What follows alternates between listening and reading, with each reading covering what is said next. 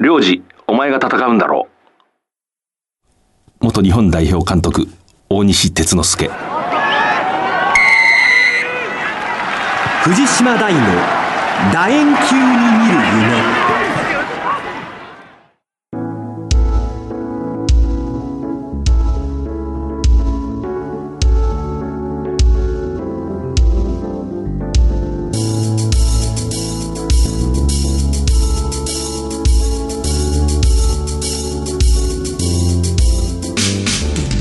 こんばんは、スポーツライターの藤島大です。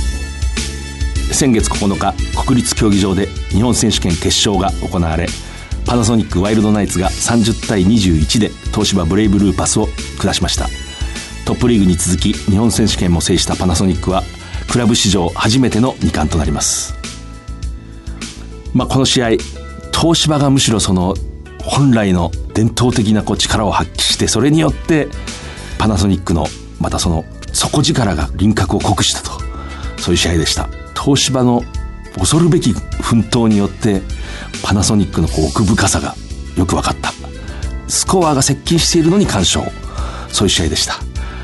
今日はこの後パナソニックワイルドナイツの三宅隆選手をスタジオにお迎えする予定です。日本ラグビー協会は3月12日2015年ワールドカップイングランド大会のアジア最終予選となる5月3日開幕のアジア5カ国対抗などの日本代表スコット40名を発表しました。4月7日から長野県の菅平高原で合宿を開始するエディ・ジョーンズヘッドコーチがこの日都内で会見を開きました。First priority this year is obviously to qualify for the World Cup, so the squad's picked in line with that target. 今年まず最初のターゲットというのがワールドカップの予選通過をするというところ、それができる選手、そこを頭に入れてセレクションしました。Then obviously we always have a longer view towards the World Cup in 2015. そしてもちろん2015年に向かってそこを視野に入れて私たちは動いています。So within the squad we've announced 4 new players who are potentially new caps for Japan.4名が選出されています。And then the other new part of the squad is that we've announced 4 apprentice players. そして今回新しく4人の育成選手の名前を挙げました。So there are 4 players from the university that we've identified have the potential to play international rugby. 大学生の選手なんですが、今後インターナショナルラグビーがやれるだろうという、そういったポテンシャルのある選手たちです。So in terms of the players playing Super Rugby, so we've got 4 guys playing Super Rugby now.Shota, Fumi, Haru and Mali. They'll come back the week when we play Korea at this stage. 4人のスーパーラグビーの選手に関しては、今、堀江翔太、田中文明、立川春道、あとマレサウが向こうに行っているんですが、彼らに関しては韓国戦の1週間前に日本に呼び戻すという、そういったプランでいます。Well, at this stage, for every game we're going to pick our best team because it's Asian qualifiers.ベストメンバーを使っていこうと考えています。エディ・ジョーンズヘッドコーチでした。5月25日の香港代表戦は改装前の国立競技場では最後の試合となりそうです。続いては男子7人制日本代表について、7人制ラグビーワールドシリーズ東京セブンズが渋宮ラグビー場で3月22日23日に開催されました。最終日の決勝ラウンドでは日本は11位に終わりました。カップの決勝はフィジーが南アフリカを33対26で破り、16チームの頂点に立ちました。東京セブンズにはシリーズ9大会全てに出場できるコアチームと呼ばれる世界のトップ15が参加しました。2016年リオデジャネイロオリンピックの前哨戦としてジャパンは全体的に悪くないチームらしくなってきたという印象でした。橋野康介の独特のキックが良いアクセントになっていたと思います。翌週末には7人制ラグビーワールドシリーズ第7戦香港セブンズが香港スタジアムで開かれました。コアチーム昇格決定大会、12チームに昇格枠が1つという戦い、見事にジャパンが優勝しました。決勝のスコアは対イタリア26対5でした。これによってジャパンは来季シリーズ前線に出場できる上位グループコアチームへの昇格を決めました。31日に男子セブンズ日本代表の優勝帰国記者会見が羽田空港で開かれました。香港セブンズにおいて最優秀選手、最優秀フェアプレー賞に輝いた酒井勝幸キャプテンです。念願であったコアチームに昇格できたことを本当に誇りに思います。やっと世界と戦える土俵に立ったということで、これがスタートラインということですので、またこれからさらにです、一ラグビープレーヤーとしてまた成長していきたいなと思います。続いて15人制日本代表を兼ねる藤田義和と福岡堅樹の両名です。2年前ロシアとかに負けてコアチームを逃してしまった悔しい思い出から2年経ってしっかりコアチームに昇格できて、下のグレードですけど世界一になれたっていうのはすごい嬉しいことですし、自分の自信にもなったんで、これからオリンピックに向けてしっかり戦っていけたらいいなと思います。もともとオリンピックには出たいですし、セブンスも好きですし、なんですかね、これからチャンスがあればやっていきたいと思いますし、15人、7人っていうなんか偏った見方はあんまりしないようにはしています。はい、応援ありがとうございました。まずはこのコアチーム昇格というその歴史的な場に自分が一員として参加させてもらったことを本当に光栄に思います。個人としましてはやっぱり途中出場という形でなかなかボールタッチもなくてちょっと悩んでいた時もあったんですが、最後の決勝のところで自分の納得のいく形でトライができて、それは本当にこれからにつながっていくものだと思って、自分の中ですごい貴重な財産になりました。自分はその今回香港セブンスっていう本当に何万人っていうあんなにたくさんの人が集まる大きな大会の中で優勝できたっていうのは、初めての経験でもあったので、よりそのオリンピックっていうその大きな舞台をその具体的に少し考えることができたかなっていうふうに思った大会になりました。まあそれこそ藤田と同じようにそのどっちかにだけ力を注ぐっていうようなことは自分は考えてなくて、出してもらえるならぜひ両方出たいとは思いますし、それは本当に自分だけが決めることではないので、そこは周りと相談しながら決めたいと思います。応援ありがとうございました。男子のセブンズ来季は10月からシーズンを始め、2016年リオデジャネイロオリンピックの出場権をかけて戦います。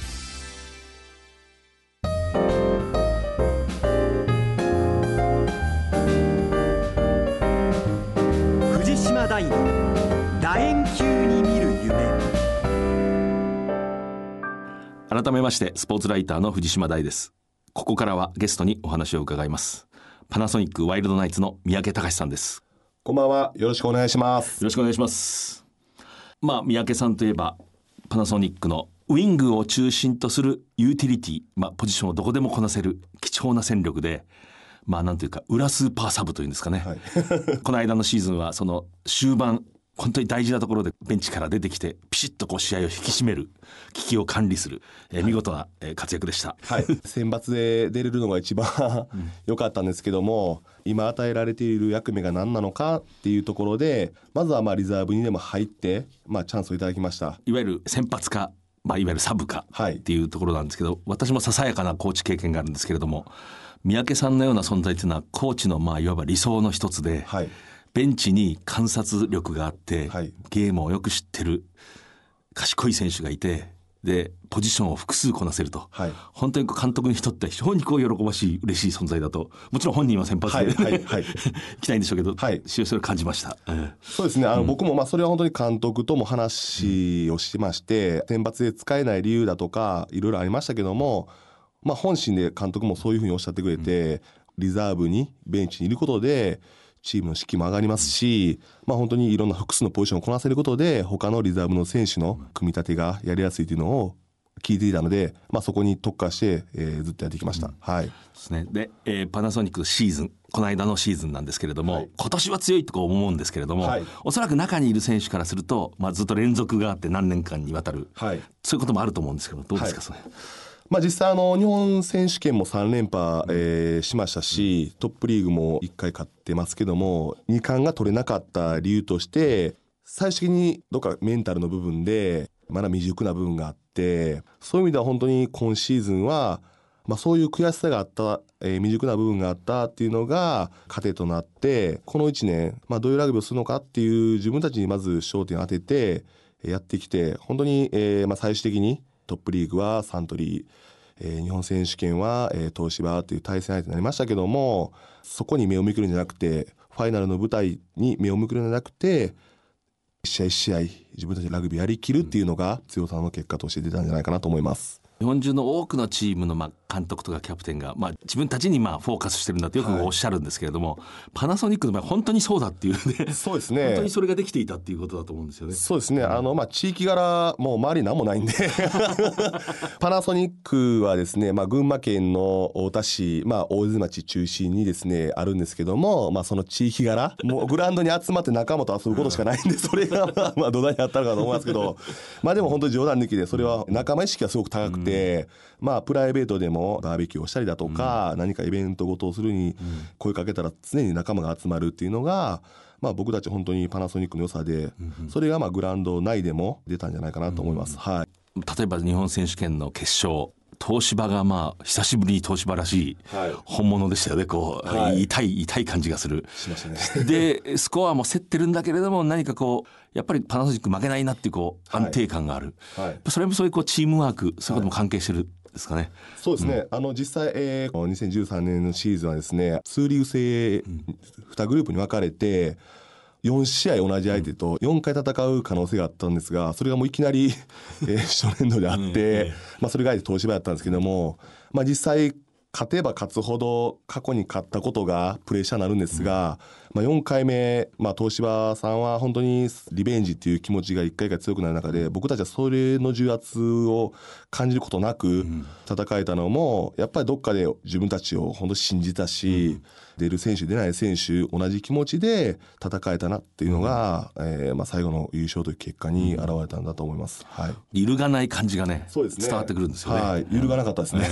パナソニックはもう常に最後は勝つっていう雰囲気が、そうですね、漂ってる。プレーの戦術も徹底しました。本当にまず反則をしないことであったりとか、細かく言えばね、ディフェンスのシステムとかもすごい徹底しましたね。その徹底が本当に勝負に現れたのかなっていう、やりきったというか、でサントリーを2つ続けてやっつけて、やっつけてというか、あそこも本当に強さが現れていたんですけれども、サントリーの時代がありましたよね、この数年。そうですね、いわゆるああいうもうどこからでもずっと連続して攻めてくる、あれに対してやっぱりこうすれば勝てるっていうのはもう掴んでたんですか、パナソニック。そうですね、本当に真っ向勝負で来てくれるのは分かってましたけども、それでも負ける歴史があって、でもそれがマイナーチェンジ僕たちのディフェンスを積み重ねていく中で、もうハマるディフェンスが練習の中で完成できて、それは本当にサントリーがアタックを徹底してくれたからであって、そこは本当にアタックに感謝という部分もあるんですけどもでも本当に、僕らもそれでおかげで徹底したディフェンスができて、揺るがなく、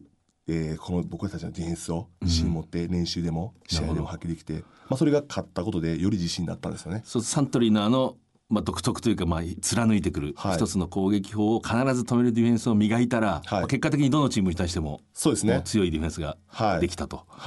で2回目のその決勝の時に若干サントリーがチャンネル女子と勝負してきたんで、これは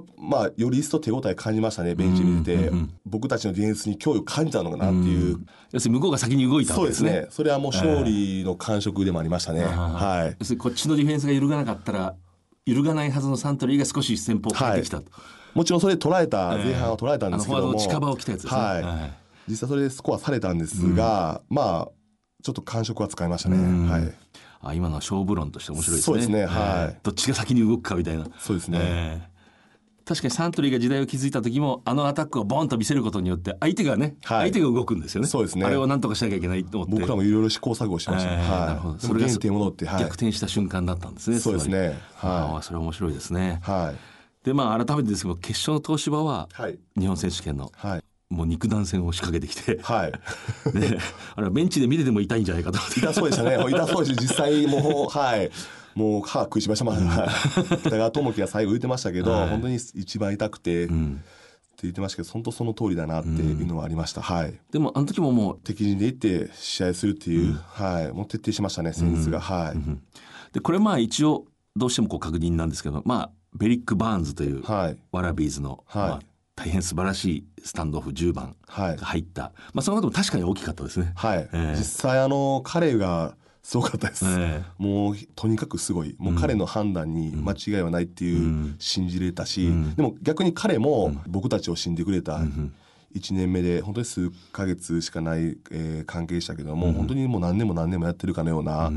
感覚があって、本当に互いに信用できた中でしたね。はい。なんか夏に最初にチームに現れた時に、はい、かなりこう名前を覚えてたって。そうです。もうそれは僕びっくりして、どっかにカンペ仕込んでんのかなと思ったんですけど、でも本当にそれがもう彼の勤勉さというか、僕たちを本当にね、奮い立たせてくれましたね。うん、はい。まあ心構えっていうんですかね。そうですね。まあそれもある意味準備ですよね。うん、まあそうですね。はい、勝つための、はい。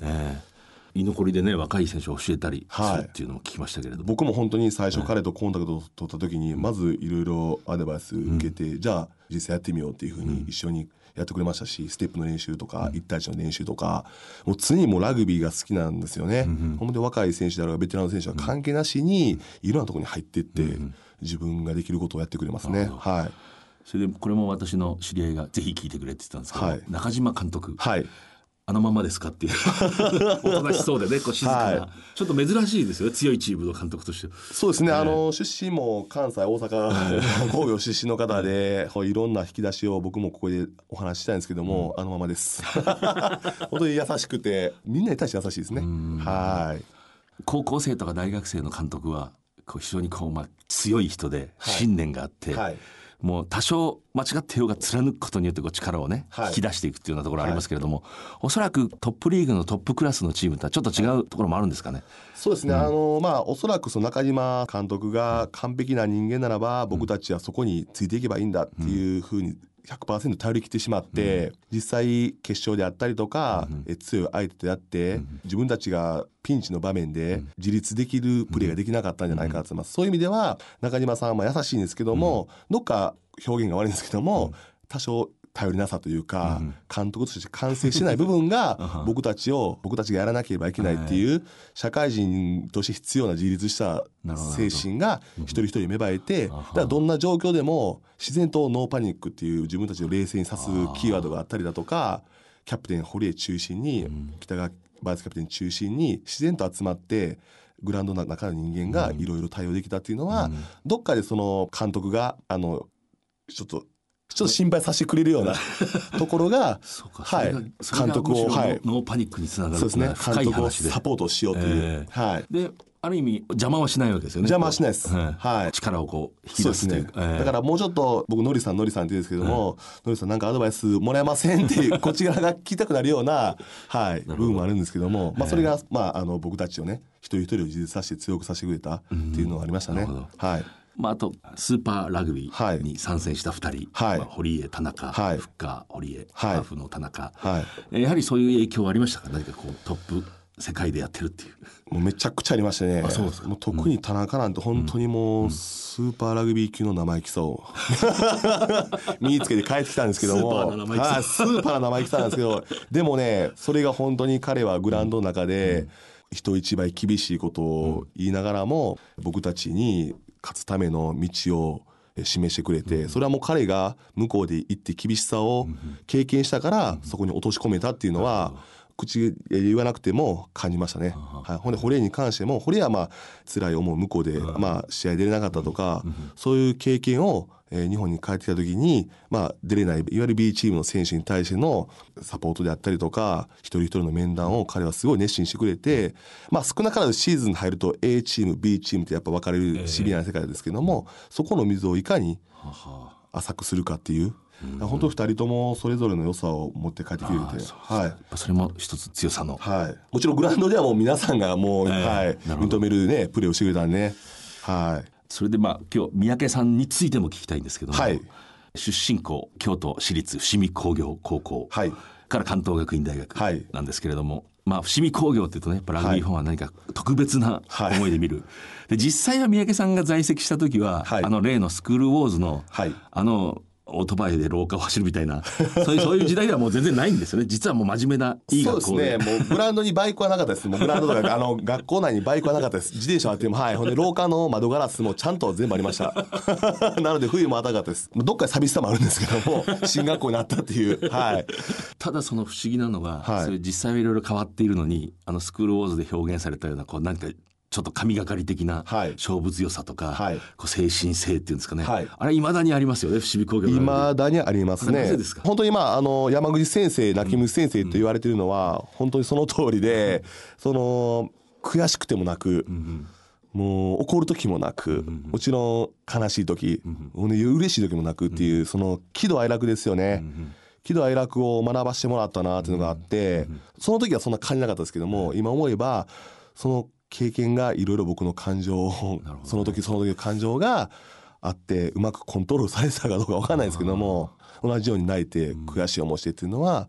山口先生すごいありましたね、はい、私も仕事でこういうラグビーだけじゃなくてサッカーだとか野球の練習をこう見ることもあるんですけど、強いいいチームってのは必ず練習時間の中に喜怒哀楽があるんですよね、はい、あ、そうなんですね、こうね、誰かがガッと怒ったり、はい、感激したり、はい、楽しくこう高め合ったり、はい、多分伏見工業の練習ってそういうのが恐ろしいレベルであるわけです。恐ろしいレベルでありますね。もう本当に今日は何の日かなって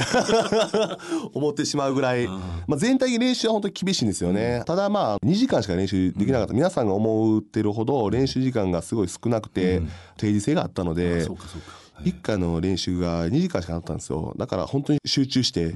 厳しい練習ができる中で、もう本当にいろいろストーリーがありましたね、はい、起承転結があって、はい、なるほどね、はい、起承転結と喜怒哀楽、はい、そうです、はい、私が数年前伏見工業の高崎監督をインタビューした時に、はい、こう三宅さんの話になって、はい、私は正直言って彼に関東学院大学ではレギュラーになれないと、はい、もう少し、力の落ちる大学にしたらどうかと言ったんだとおっしゃってた、はいはい、そうだったんですか。実際そうで、僕は本当に進路相談、僕が3年生の時にちょうど山口先生が総監督になられて、高崎先生が監督になられた時代だったんで、進路相談を高崎先生に言ったところ、僕は第一志望関東学院で、第二志望が別の大学だったんですけども、お前自分の実力分かってるかと、分かってますと、実際関東学院行ってもよくて B チーム向こうで、それでも行く覚悟あんのかって言って、僕も本当にいろいろ悩んだんですけども、僕は関東学院でチャレンジしたいっていうふうに言いました、はい。腕のいいというか、腕利きの高崎監督にして、はい、ちょっと節穴だったでもそんなことないか、もしかしたら僕を奮い立たせてくれるっていうふうに思いたいですけど、節穴かもしれないですつまりアイルランドのオドリスコルもね、高校の時に2軍だったっていう有名な、その時の監督が今でもからかわれてるって。あ、そうなんですね。だから僕も、もっともっと偉大な選手になって、からかいながらお酒飲みたいですねで、関東学院大学時代についても聞こうと思うんですけど、当時強い時代ですね、すごかったですね。ただ強いだけじゃなくて、一人一人が本当に楽しくラグビーしてて、本当にラグビーに出会った時のような楽しさが一人一人あって、かつ強いっていうラグビーにすごい魅力を感じて、で入ってみたら、競争を勝ち抜いて、最後共同キャプテンみたいな感じですよね。そう、僕が年の時は、4人キャプテン、要するにリーダーになったわけですよね。そうですね、もう堂々たる、その過程では人数も実は多かったし、ここでどうやって自分が、一つでも上のレベルで試合出るのかなっていうのを考えることで、自然とそこでまた新たな工夫が出るためにどうすればいいのかっていう工夫ができるようになりましたね、考えることが、昔僕何かのインタビューで三宅さんがもうここまでやるかって人に思われることが全然平気なんだって、なんかそんなことをおっしゃってた気がする。自分で努力してるっていうふうには思わないですけども、自然と周りがね、お前努力かなって言ってもらうようになったのも、いろいろ追求してやりましたね、もう間違ったこともやりましたし、すべて正しかったわけじゃないんですけども、とにかくもういろんなことに挑戦して、チャレンジして自分のものにしようっていうの必死でしたね。結局その態度が今、いわばベテランの域に入ってきても、一緒にそのフィールドの中で観察したり、判断を間違えない、そうですね、そういうプレーにつながってるような気がするんですよね。そうですね、本当に自分をレベルを上げるために情報交換もしないといけない、その中でコミュニケーション力も、培われて、実際試合ではいろいろと喋るようになったし、工夫するようになったし、それは本当に生きてるなっていうのは感じます、で三宅孝さん今後のことなんですけど、私が聞いてる範囲では、プロの選手ですよね。そうですね、でプロ契約なので、その時間を使って非常にこう群馬県の中学生を教えたり、あるいは大東文化大学のコーチをしたり、非常にこう指導の方にも今、力を徐々にこうなんていうか傾けてるっていうんですかね。そうですね、本当将来指導者になりたいんですが、指導者の幅を広げるためですね、大学であったり高校であって決めるわけじゃなくて、小学校から大学、でいろんなレベル、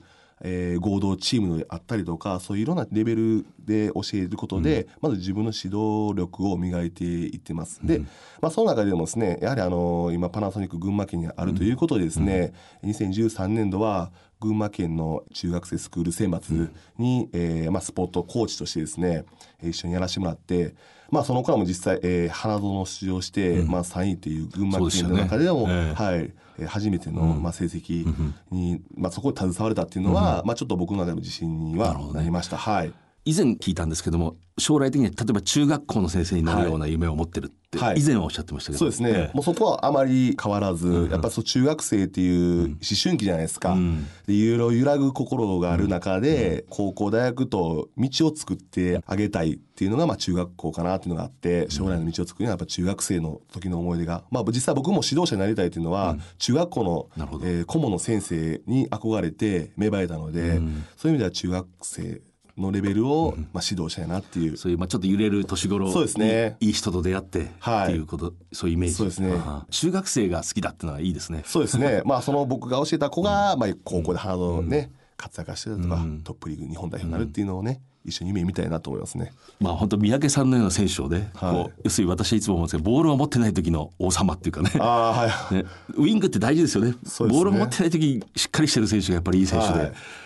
そういうところを見ていただいているのは嬉しいですし、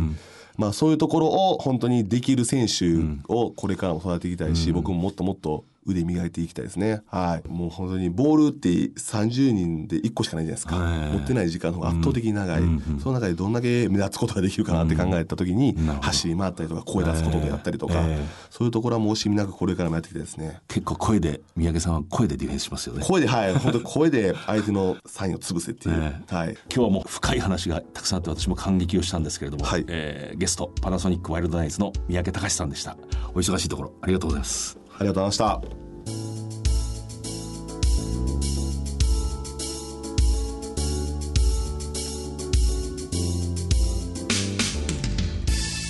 領事お前が戦うんだ、この言葉はおそらくですけれども1981年1月6日の夜遅く、あるいは日付をまたいでいた頃、大西哲之助さん、伝説的なと言っていいでしょう、ラグビーの元日本代表監督が伏見工業高校の当時の監督山口良治、愛称良治義治さんに対して電話で、いわば激励をした。これ大西さん本人に私は聞きました。つまり決勝戦を前にしての前夜、山口監督が少しなんて言うんでしょうか、不安になって師匠である大西さんの家に夜遅く電話をしてきたと。その時にふっと口をついた言葉だと言ってましたけれども、お前が戦うんだと、つまりコーチ監督が戦うんだと、選手がやってくれるかと不安を覚えるんではなくて、自分自身が戦う、そういう心構えを本能的に、確かねもう眠ってたっておっしゃってた気がするんですけれどもね、ふと受話器を握ってハッと出た言葉だと。これは非常にコーチ論というか指導論としても鋭い言葉で、やはりコーチっていうのは自分が戦うんですね。例えば選手に元気がない時はコーチに元気がない時だと思います。で大西さん、よく私もかつて大学のコーチをしていたんですけれども、試合前なんかにコーチが 4,5 人集まって談笑なんかしてると一緒によく怒ってましたね。お前たちが戦うのになんだその態度はっていうのをよくそういう場面を目にしたこともあります。つまりコーチっていうのも自分自身が戦うんだと、その域に達した時にやはりチームの力を発揮すると、そういう言葉だと思います。でおそらく山口監督、この優勝を機にその翌日勝つわけですけれども、いわば高校ラグビー界の名将となっていく、これがきっかけというふうに断言する自信はありませんけれども、一つの重大なエピソードだと私は思います。最後に、この番組は放送の翌日オンデマンドとポッドキャストを配信しています。4月から当番組は毎月第1日曜の夜9時半から放送いたします。なお翌週の日曜夜9時半からの再放送も決まりました。ラジオ日経のこの番組のウェブサイトからは番組のご感想などをお送りいただけます。それではまた、藤島大でした。